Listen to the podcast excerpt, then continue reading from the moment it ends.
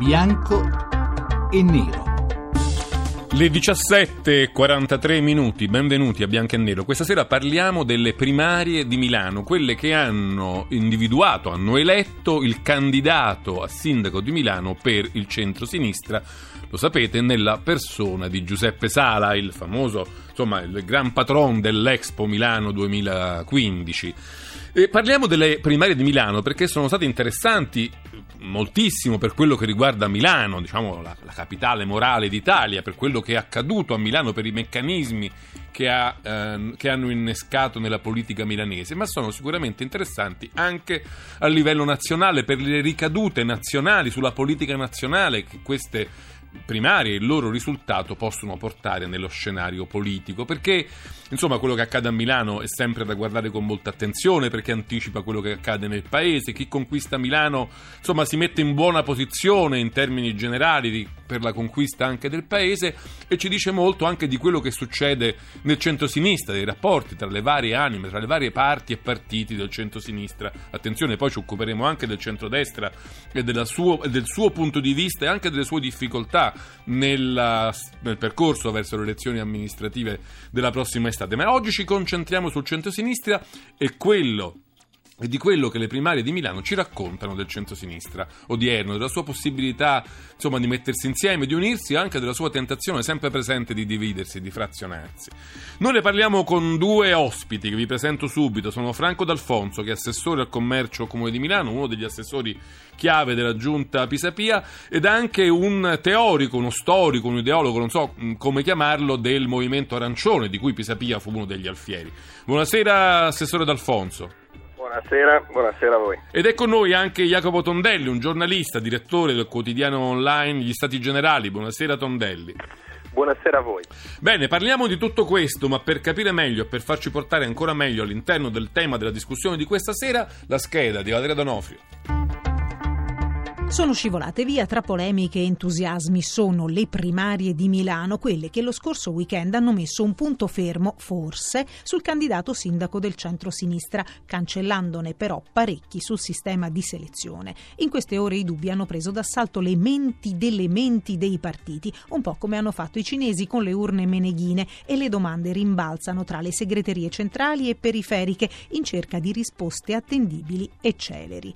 In vista dei prossimi appuntamenti amministrativi in città cruciali come Roma e Napoli, bisognerà fare ricorso alle primarie oppure si dovrà tornare alla candidatura calata dall'alto? Le esperienze ultime, almeno per il PD, legittimano la domanda. Basta volgere lo sguardo al Campidoglio, alla selezione interna vinta da Ignazio Marino, per ricordarsi che lasciare la scelta ai cittadini può anche voler dire rinunciare alla propria e dover correre in ogni modo ai ripari, o alla Liguria dove invece, al contrario, a giocare un brutto tiro fu la forzatura su un nome non condiviso, quello della Paita, che finì per spezzettare il voto e consegnare la regione a Forza Italia. Un epilogo questo che qualcuno non esclude possa ripetersi anche all'ombra della Madonnina. Nelle primarie di Milano, infatti, il vincente Sala ha ottenuto il 42% delle preferenze, mentre Balzani e Maiorino, candidati espressi dalla sinistra, insieme hanno totalizzato il 57%, il che significa che a non riconoscersi in Sala è quasi il 60% dei votanti, dato che per l'elezione del sindaco potrebbe giocare un ruolo determinante per la sua sconfitta.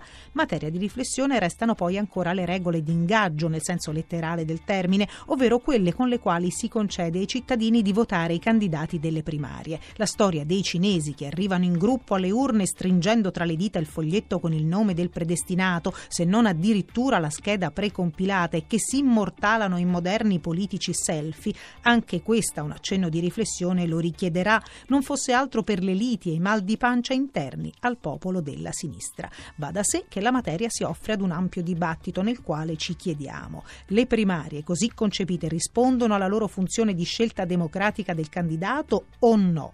Le regole che le disciplinano andrebbero cambiate o vanno bene così? E davvero a Milano Sala può anche rischiare di non farcela? Bianco o nero? Milano vicino all'Europa.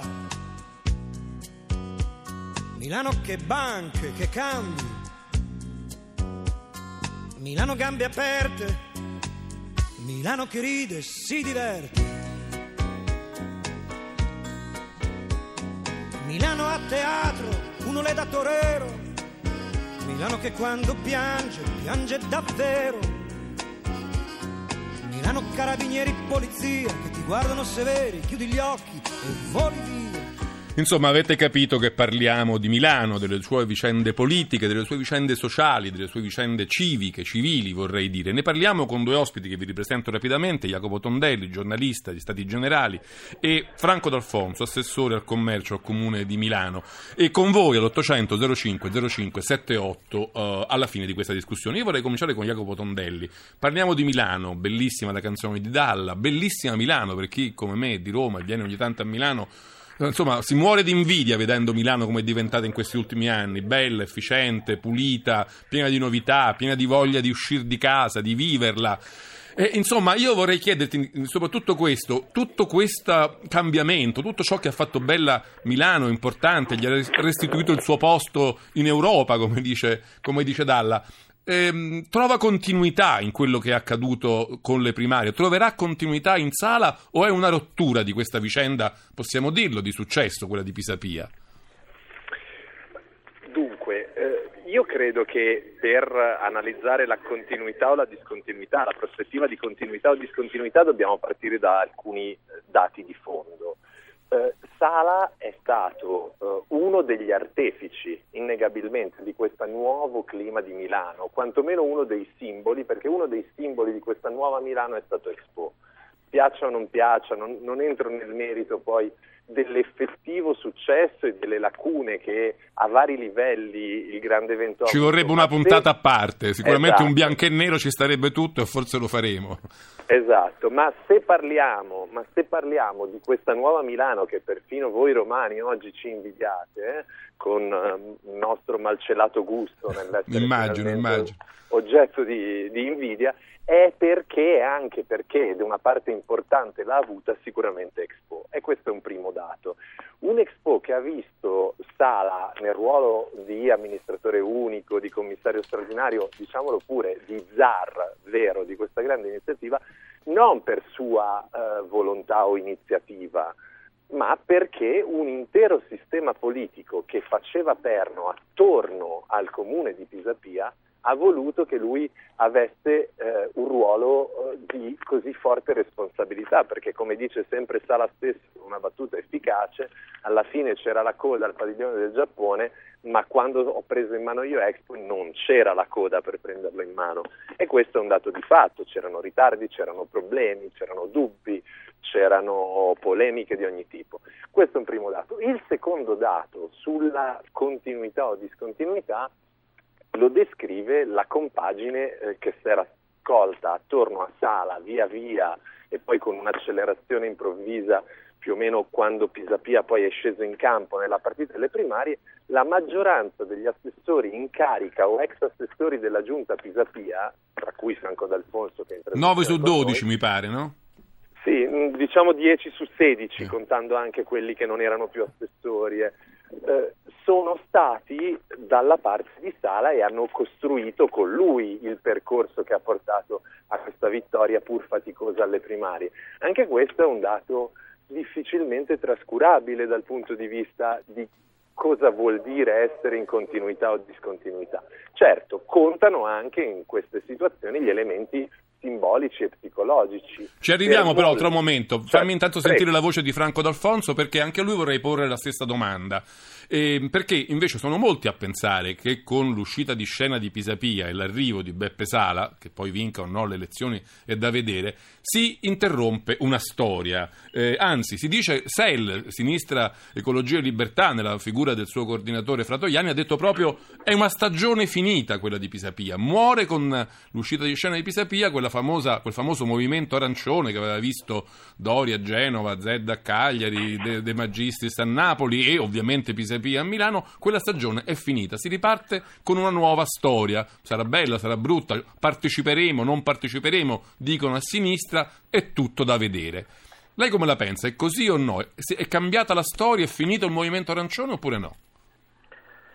Ma intanto, come sempre, quando come diceva un vecchio sufi del 1400, quando, si, quando la, verità è come uno specchio rotto, ciascuno prende, ne prende in mano un pezzo, si guarda, vede la propria immagine riflessa e pensa di averne il, eh, la proprietà. Per cui mh, queste affermazioni di Frattoianni come di Sele e di tutti gli altri sono eh, parziali, strumentali e non, eh, e non significative. Eh, minacciose però, da... Minaccio... un po' minacciose. Ma minacciose poi uh, si vedrà. Il, uh, si vedrà, insomma. Guardi, la verità è che eh, Milano è sempre stato un caso a parte.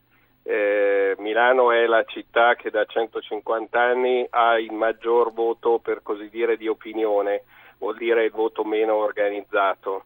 Eh, Milano vota a favore, non vota contro, non, eh, non, non si regola secondo eh, degli schemi diversi, per cui eh, la, la, stagione andrà avanti o non andrà avanti, il centro-sinistra andrà avanti, vincerà o perderà, io penso che vincerà ovviamente, se presenterà una proposta convincente per, eh, per, il suo elettorato. Ma mi lasci dire una cosa, eh, perché ho sentito anche nella, nella scheda eh, una serie di dubbi sulle primarie, sui cinesi, eccetera. Allora, cominciamo col dire questo. Primo, le primarie a Milano ci sono state, sono uno strumento consolidato.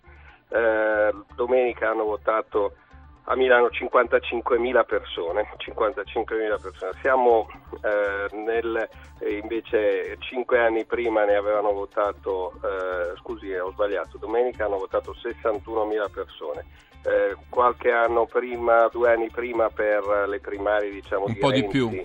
Aveva, no, per le primarie ah, di Renzi avevano Io dicevo quelle di Pisapia, un po' di 53 per quelle di Pisa Pia 67 mila. Eh, D'Alfonso la devo però interrompere perché abbiamo l'appuntamento con il GR1. Riprendo con lei subito dopo la ripresa di Bianco e Nero. Ora però lascio la linea al GR1, poi torniamo appunto a Bianco e Nero con Jacopo Tondelli e Franco D'Alfonso a parlare delle primarie milanesi che hanno incoronato Beppe Sala, candidato sindaco del centro-sinistra, delle ripercussioni di questo appuntamento politico, diciamo anche sul panorama nazionale. Tra poco e poi aspetto le vostre telefonate 800 05 0578 Bianco e Nero.